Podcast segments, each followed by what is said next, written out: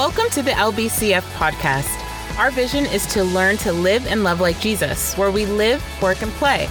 To find out more about our community, you can visit us at lbcf.org. We hope you are encouraged and challenged by this teaching from our community.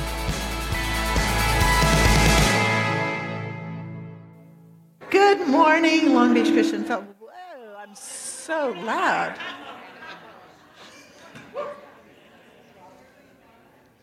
Okay, I actually am one of those who never goes to the bathroom during greeting time, even if I have to go to the bathroom, because I love connecting with everybody. I love seeing people that maybe haven't been here before, or maybe have only been here a couple of times. And I also love seeing people even that live in my house. Hi, sweetie. It's greeting is a beautiful thing. Um, I think maybe as I am becoming more of an older person who came to that event yesterday as an older person, um, I, I'm understanding how important it is that I'm seen and that I see other people. So that's just something that um, I hold as a value. Um, I want to go back. I'm going to like throw, oh, production people. We have a new production person, Rebecca who may have saved my butt because I want to play a video and she figured it out. So, yeah, Rebecca. Um, but when we read the scripture a while ago, uh, can you, we go back to the very first slide of 1 Corinthians 13? Because when I read the first two lines, my heart, my heart was just caught there. And it, they say this If I speak with human eloquence and angelic ecstasy, but don't love, I'm nothing but the creaking of a rusty gate. I don't want to be a rusty gate for you this morning. But I know that I can be. I understand the responsibility and the honor of being able to stand in front of my church family and open scripture to the best of my ability.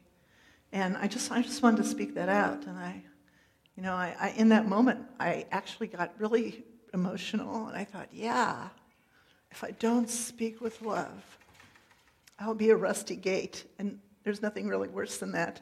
And I know I have been a rusty gate in so many parts of my life when I have spoken without love.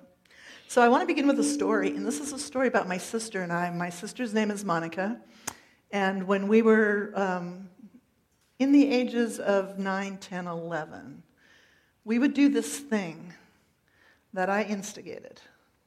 It was called a pinching contest. and this is how it went. She would let me pinch her arms. Notice I said I instigated this. And when she couldn't take it anymore, then I had to stop, you know. But then I would let her pinch my arms. And I would never say stop because I wanted power over her. And I was going to show her that pain did not matter. I was going to be, I don't know, I was going to be like top pincher. I was going to be the one who could take it. And um, I remember how frustrated she would get with me. And my sister never, never, in her entire life, has never used bad language. I, unfortunately, go to a support group for that. But. Uh, she would call me like the very worst name she could think of. And it even made her, I think, feel ashamed. But as she was pinching me and I was smiling at her, you know, like, I'm in charge, I got you, she would say, You pig. And I would laugh. See, that's just the, like the most amazing thing you've ever said to me right now. I received that because I'm on top. I win. Don't we all live lives like that to a certain extent in all of the different areas and arenas of the places that we find ourselves? Places where we just want to win, places where we want to be on top. Um, if I'm thinking of my life today, I mean, I want to be a better cook than even my children, which is so small of me. But I want them to go, oh, it's mom's, you know, it's her stew that we like the best. It's actually currently it's her ribs that are better than the restaurant in Las Vegas. Yes, yes. I will. I want that, and it's a, just a kind of a strange, weird little way of saying, yeah, I'm pretty good, I'm good. So um, let's read a scripture. And this is from uh, John chapter 10. And it goes like this I am the good shepherd. I know my own, and my own know me. Just as the Father knows me, and I know the Father. And I lay down my life for the sheep. I have other sheep that do not belong to this fold. I must bring them also. And they will listen to my voice. So there will be one flock, one shepherd. For this reason, the Father loves me, because I laid down my life in order to take it up again. No one takes it from me, but I lay it down of my own accord. Notice the choice. I lay it down of my own accord. I don't lay it down because I'm powerful or because I'm obeying the Father. I lay it down of my own accord. I have power to lay it down, and I have power to take it up again. I have received this command from my Father. So now I've got this theory that I stole. Amipotence. Can we put that slide up there?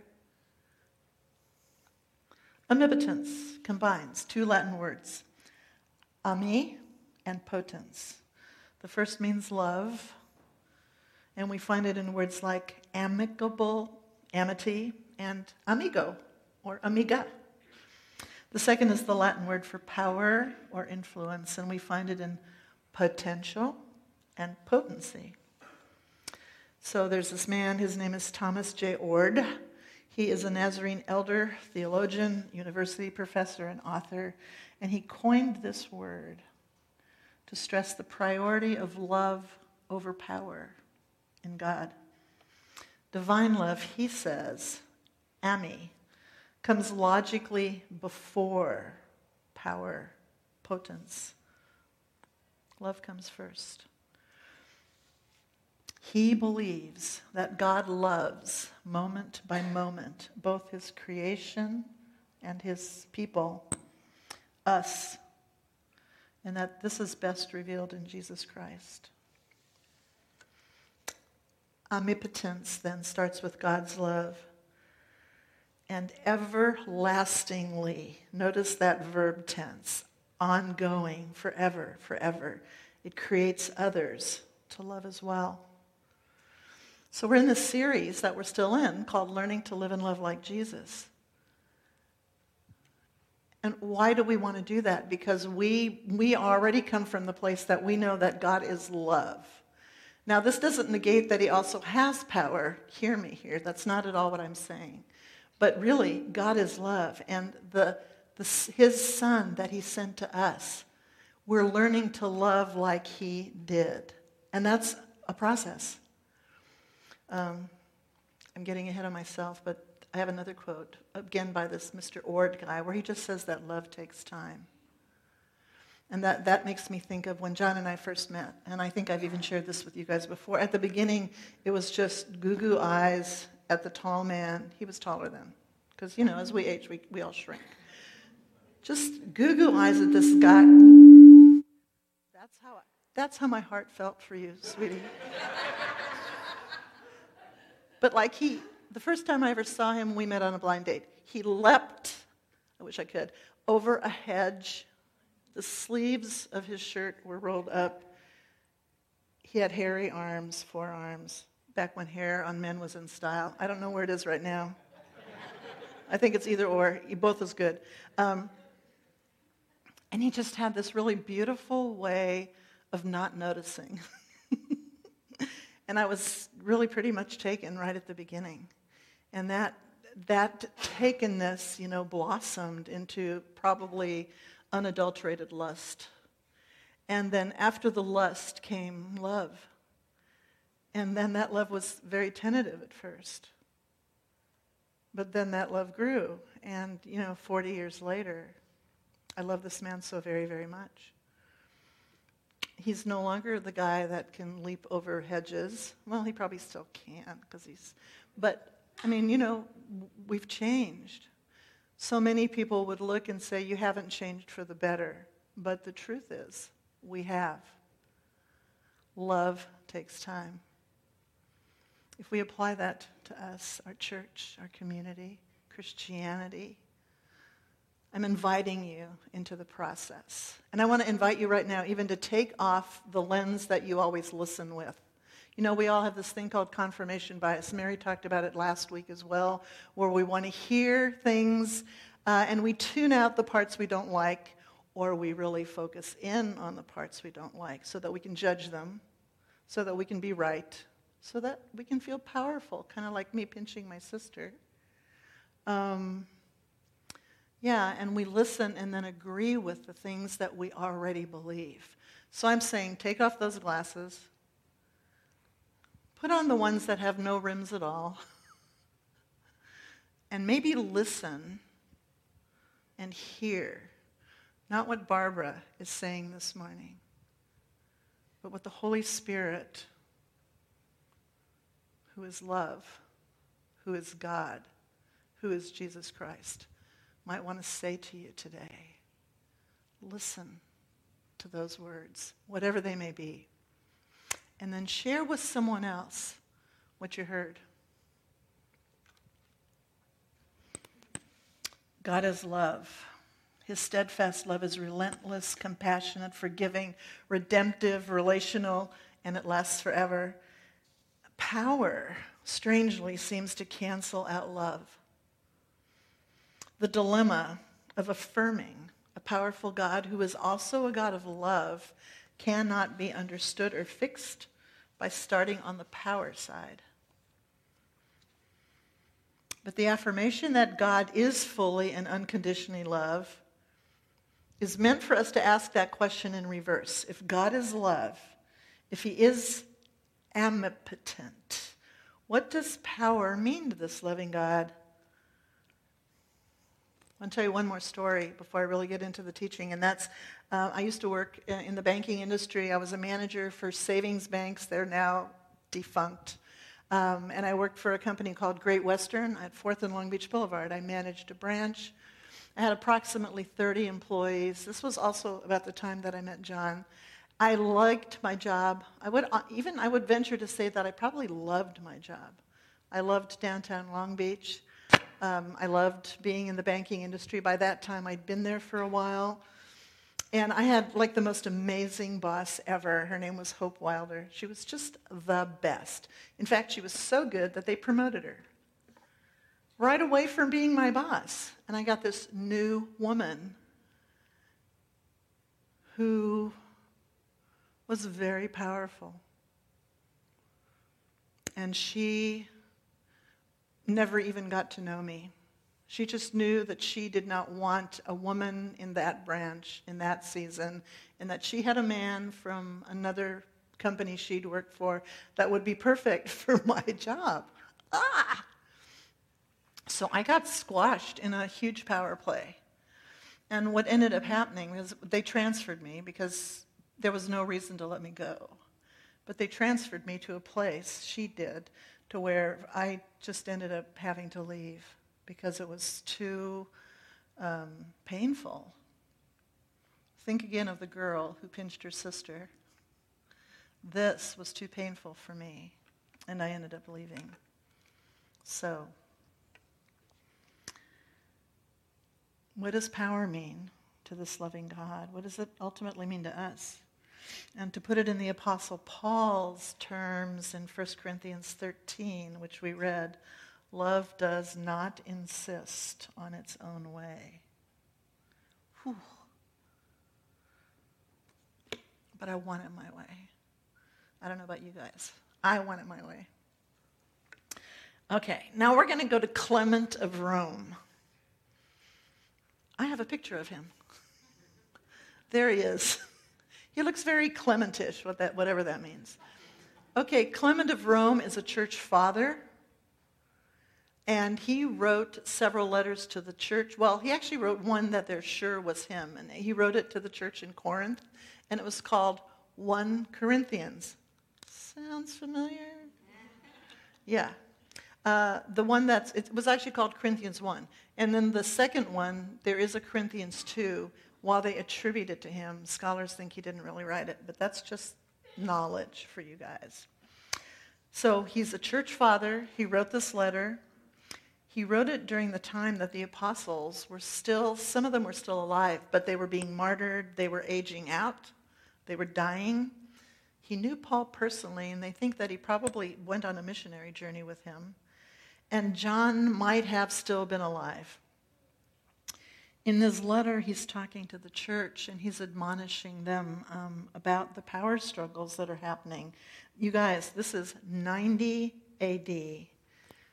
And I'm going to quote Solomon that there's really nothing new under the sun, is there? We're just the same people. We always want to win the pinching contest. We want to be the top dog. We're going to get back to Clement, but now we're going to go to another scripture. So I'm going to read for you Luke 22. And this is the voice translation. Uh, and the disciples say, Which one of us is the most faithful, the most important? You ever asked yourself that question? Jesus interrupts. The authority figures of the outsiders play this game, flexing their muscles in competition for power over one another, masking their quest for domination behind words like benefactor or public servant but you must not indulge in this charade. Instead, among you, the greatest must become like the youngest, and the leader must become a true servant. This was um, during the Last Supper, you guys.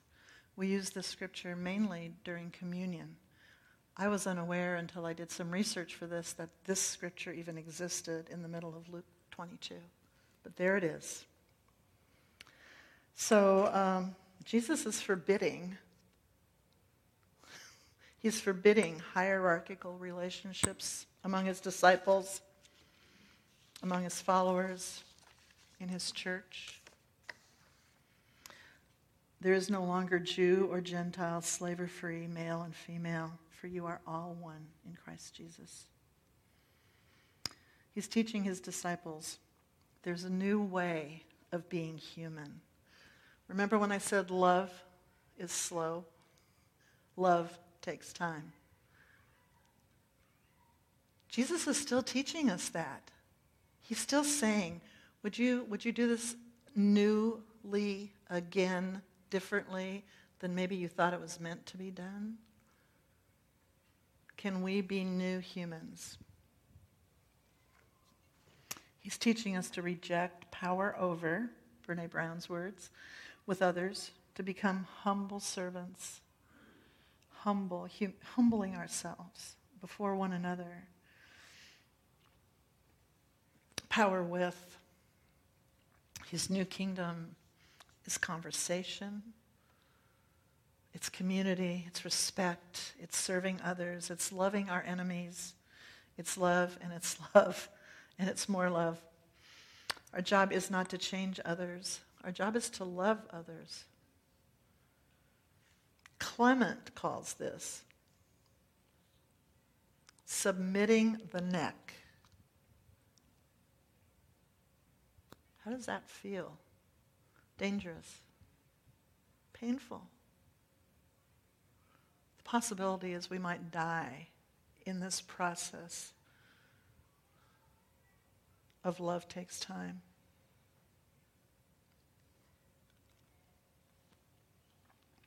But the New Testament, the Bible, the words that we read, study, listen to, trust, honor, believe, calls each of us to fully and mutually submit to one another. Power over was forbidden even for the elders. And in fact, 1 Peter 5, verses 2 and 3, in the R- the most current one, says this Tend the flock of God that is in your charge, exercising the oversight not under compulsion, but willingly, as God would have you do it, not for sordid gain, but eagerly. Do not lord it over those in your charge, but be examples to the flock. Because we belong to one another, we each belong to one another. I actually long to belong to all of you. And I long for you to belong to me as well. because I need you. And I make up that you need me.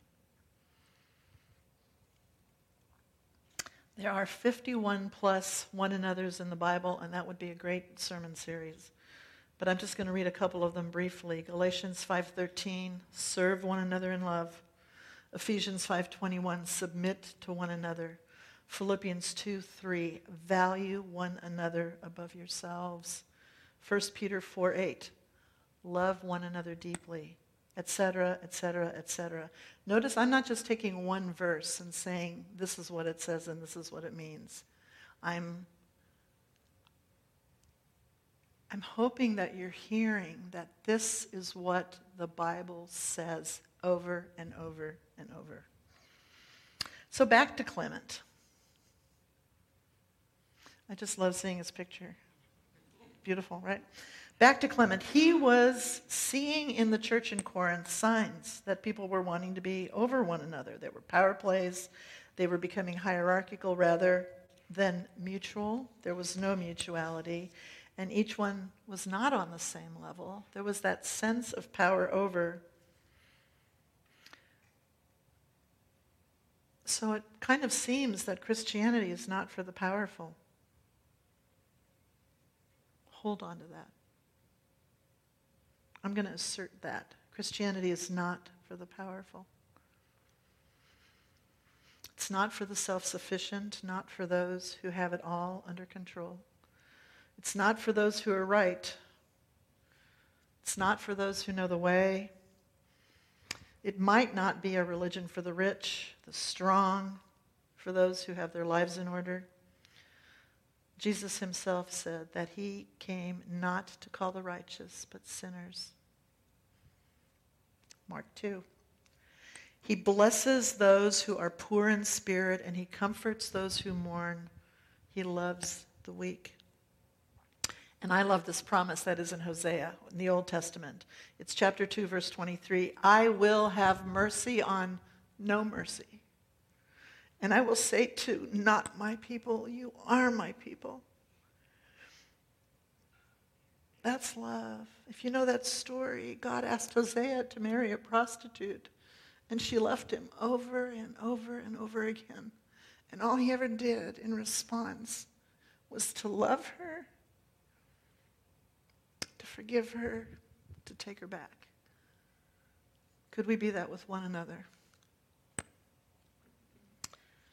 Thank God Christianity is for us everyone in this room.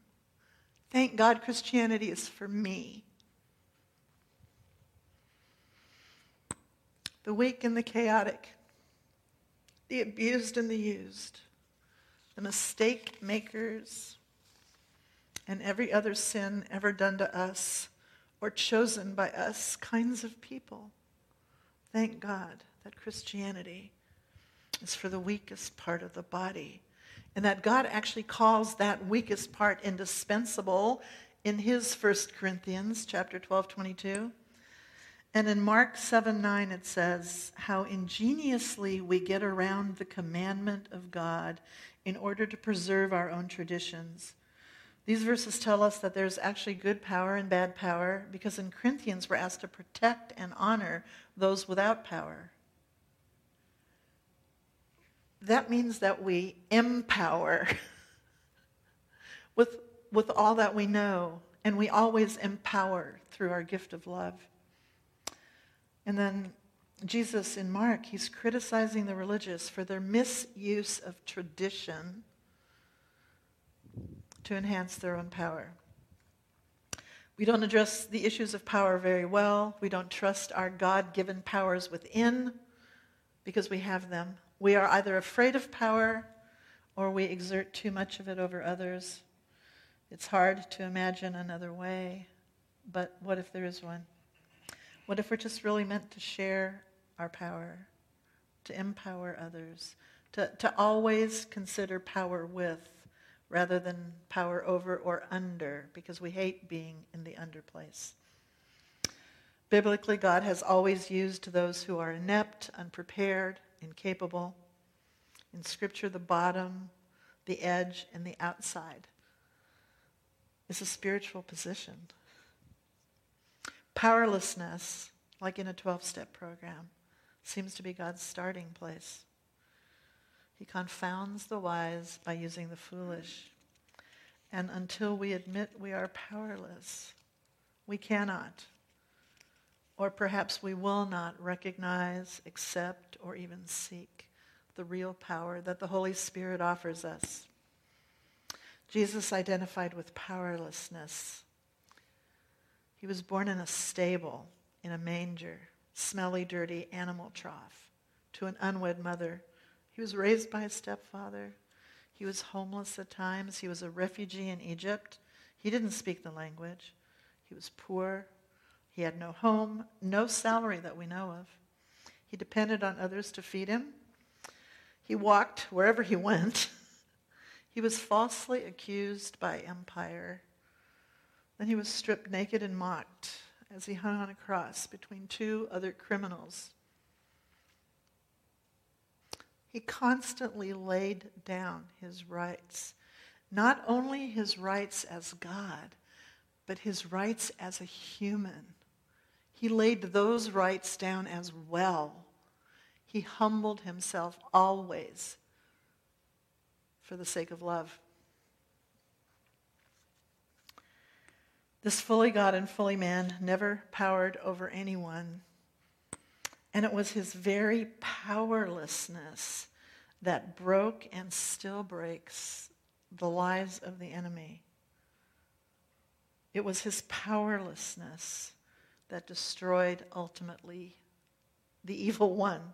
And I know that that is a process that we're still in.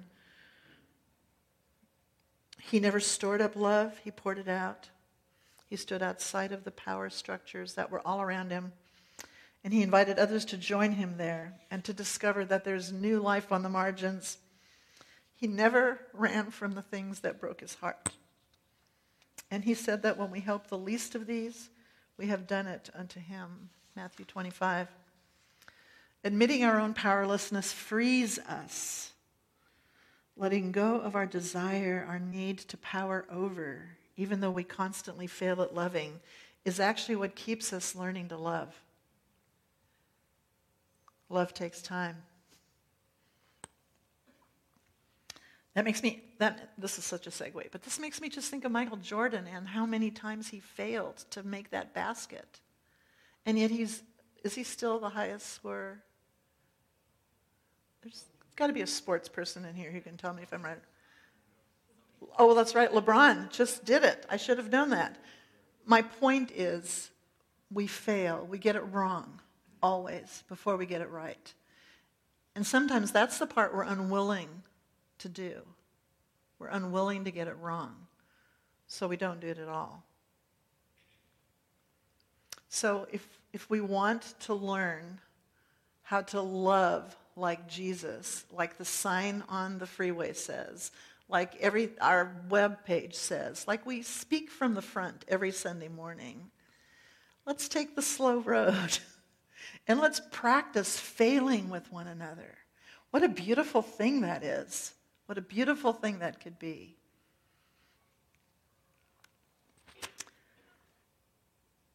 Um, Bill Wilson and the originators of AA rediscovered the spirituality of imperfection and powerlessness, which really was relegated to a subtext when Christianity became part of empire with Constantine. And I think it was, I wrote it down here, 343, 313 AD. Richard Rohr, and I'm quoting him, says, When we align with empire, we're forced to prefer a spirituality of achievement, performance, worthiness, and power. Conformity to cultural virtue becomes much more important than the love of littleness itself or love of any outsider. we only love those that are inside, that fit the structure of that empire. It's as if Christianity has been, Christianity has been saying that we have the perfect medicine for what ails you. That medicine is called grace and mercy. And the only requirement for receiving that is that you shouldn't have to need it. So we're going to sing a song later on, All the Poor and Powerless. And we always say, Come as you are. But what do you all do before you walk into this door? Don't you like buck up? If you're having a fight or if you're in a bad place, don't you put that smile on your face?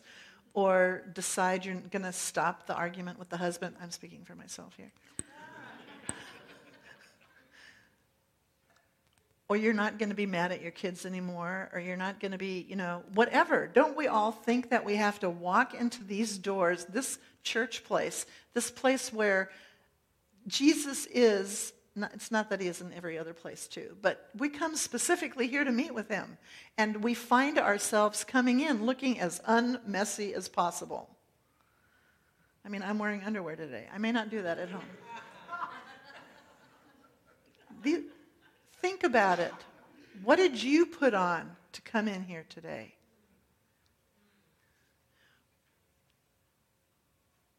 What did you put on? Maybe it was courage. Maybe it was a different face than the one you left your house with.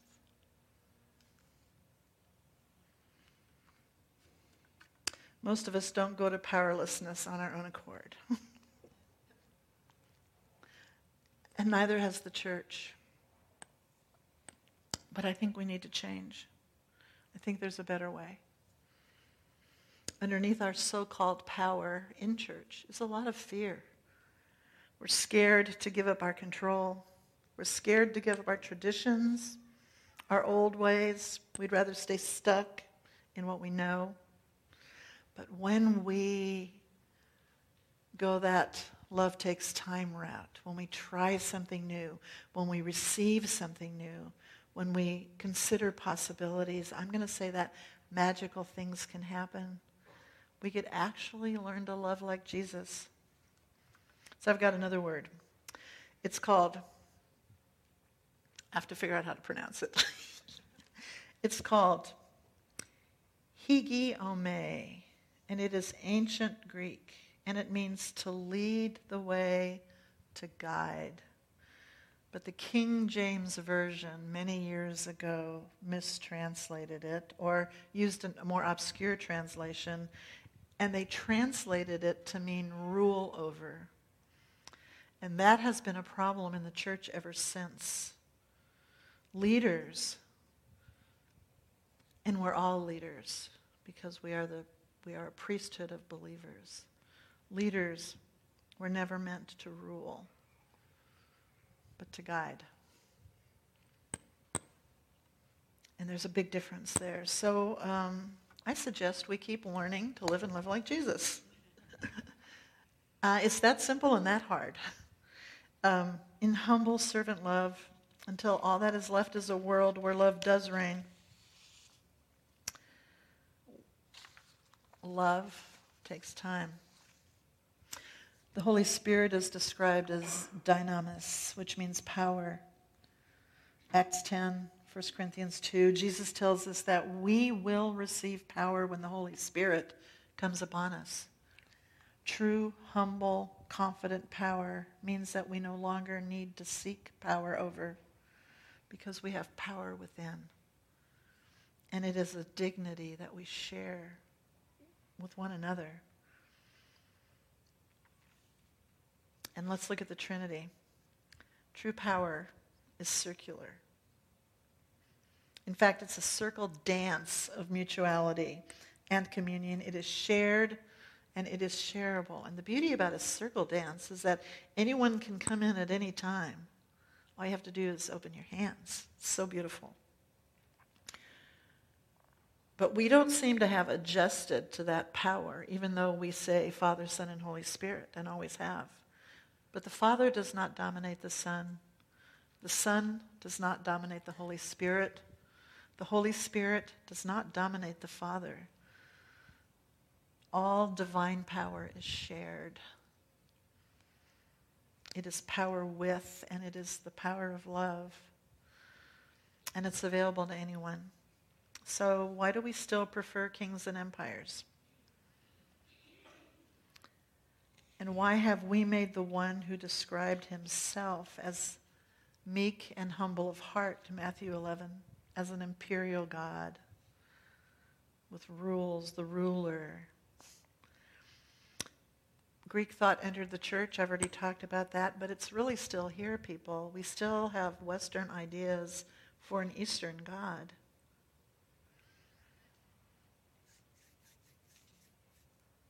Circles are much more threatening than pyramids.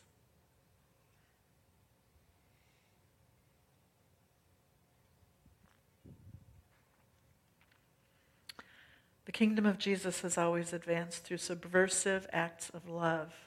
Christians have led the way. Can we do it again?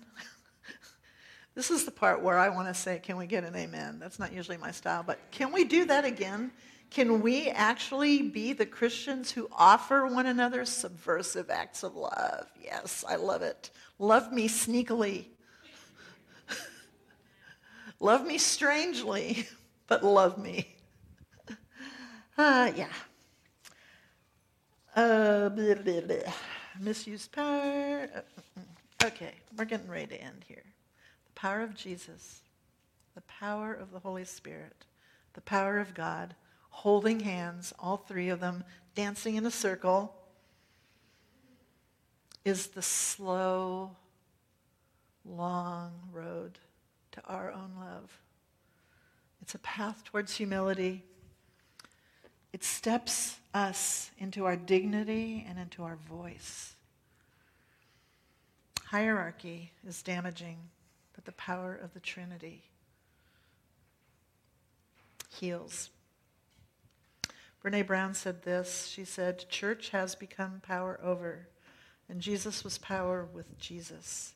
All his lessons were about love. The most important teacher in the history of the world his lessons were about love. So he's living that loving and sharing power. He's not respectful of power over. And then we have the church. And we have become, she says, completely armored clergy. May I not be that. And maybe this is why the rusty hinge was so compelling to me. I don't want to be armored and useless and rusty. I want to be alive and naked and unashamed, metaphorically naked. and unashamed in the most beautiful way. And I want you to know that I need you to love me. I want you to love me. And I want to love you because I'm loved by God.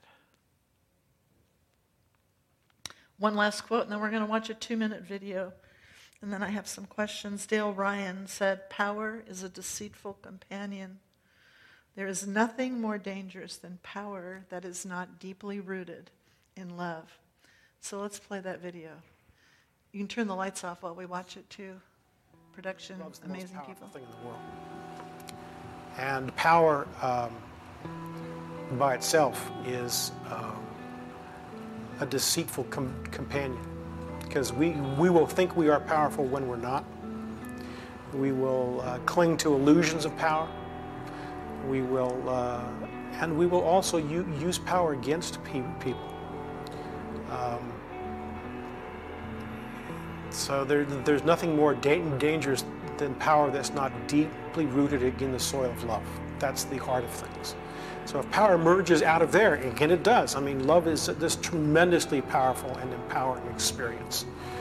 Um, it's it's difficult to really receive love at a deep and transformational level and go out and shame other pe- people. Um,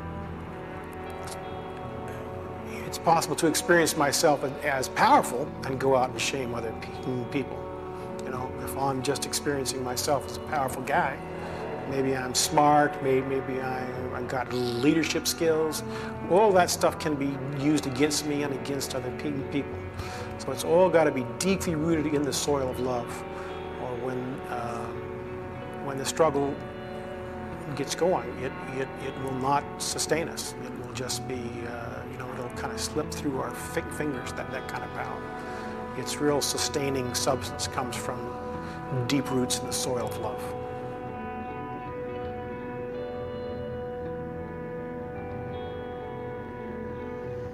Could we, would we really learn to love like Jesus and to live that way? So I've got four questions. What are you learning from the powerless? Anything? Who is powerless? Your own powerlessness? Whom are you helping to get their power back? How are you using your power? Do you power over power over. Pinching contest, I'm better than you, Monica. Or power with, mutuality, on even ground. You know, we may not think alike, but I respect your thoughts. I'll be curious about them. Power with. Are we willing to dance together in a circle? Dushka, are we willing to dance together in a circle? She's, she's willing. Thank you. My prayer is that I was not a rusty hinge, not a rusty gate for you this morning. Um, we're going to move into communion now, and um, yeah, I have some things I want to read there also. I want to read Isaiah 25. On this mountain, the Lord Almighty will prepare a feast of rich food for all peoples, a banquet of aged wine, my favorite the best of meats and the finest of wines. On this mountain he will destroy the shroud that enfolds all peoples, the sheet that covers all nations. He will swallow up death forever. The sovereign Lord will wipe away the tears from all faces. And then the table is also an invitation to be honest about the reality that some of my worst enemies dwell within me. God prepares the table in the presence of my pride, my judgments, my desire for God to strike my enemies and give them a painful death, my desire, my closed mind, my fear and my greed, my illicit desires, my complacency, my white lies, my desire for power over others. God invites me to stop trying to hide all those things to lay them out instead at the table and receive His love. And then God sets the table. God anoints my head with oil. My cup overflows. And if you've never taken communion here, we offer something called bitter herbs. And someone will offer you some parsley that's been dipped in salt water, and they'll say the bitterness of sin and death. And it will taste really bad because that's what sin tastes like ultimately. But then we get to take that walk to the table where at that table we are fed the bread, the body of Jesus Christ, the wine, the grape juice that is his blood. Those are the things that sustain us. There's forgiveness at the table. There is no judgment at the table. There are no power plays. There is a circle dance that happens. Everyone is invited. Jesus is so glad that you are willing to come to his table. So I don't know who else is serving communion, but you can come forward. And um, I'll move this podium out of the way. And our worship team will play some songs. And you can come forward as you feel the desire.